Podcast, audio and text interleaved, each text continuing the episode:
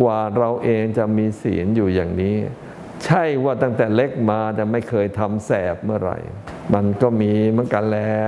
ความไม่มีศีลของคนเนี่ย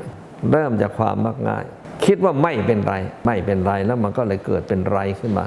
พอเป็นไรขึ้นมา ก็เลยหาทางแก้ตัวอย่างนั้นอย่างนี้ ตั้งแต่โกหกบ้างโยนความผิดให้คนอื่นบ้าง ความมักง่ายขั้นแรกของมนุษย์จำไว้คือ มักง่ายในเรื่องของการกำจัดความสกปรกสองมักง่ายในเรื่องของการจัดระเบียบสองเรื่องนี้เป็นเรื่องใหญ่ จะยกตัวอย่างให้ดู มักง่ายอันแรก กินข้าวเสร็จควรจะล้างจานแล้วไม่ล้าง ปล่อยทิ้งเอาไว้มดมันก็มาขึ้นแมลงวีแมลงวันมันก็มา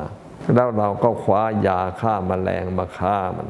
มองเผินๆก็คือไอ้เจ้าสัตว์พวกนี้มันมารบกวนเรา เพราะฉะนั้นมันสมควรตาย แต่ถ้ามองให้ลึกเรามักง่ายในเรื่องของการกำจัดความสกปรกในบ้านเรือนของเรา แล้วก็มักง่ายอะไร มักง่ายในเรื่องเข้าของของเรานี่แหละ ปล่อยทิ้งให้ตากแดดตากลมตากฝน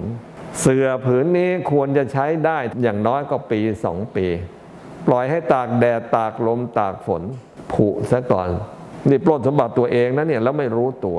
เมื่อทำมักง่ายทำนองนี้มากเข้าอะไรที่มีในบ้านอายุสั้นหมดเลย เศรษฐกิจเลยฝืดเคือง เพราะไม่พอใช้ แล้วจากนี้มันก็ไปถูกคอร์รัปชันทำงานกับใครก็ชอบเอาเปรียบ ก็ขโมยชนิดหนึ่งนั่นแหละตกลงความไม่มีระเบียบเป็นต้นเหตุของการผิดศีลข้อที่สองทั้งสองอย่างนี้ยังไงใจก็ขุนเมื่อทั้งไม่สะอาดทั้งไม่มีระเบียบใจขุนแน่นอน เมื่อใจขุนซะแล้ว แล้วในที่สุดเราก็เลยคุ้นกับความ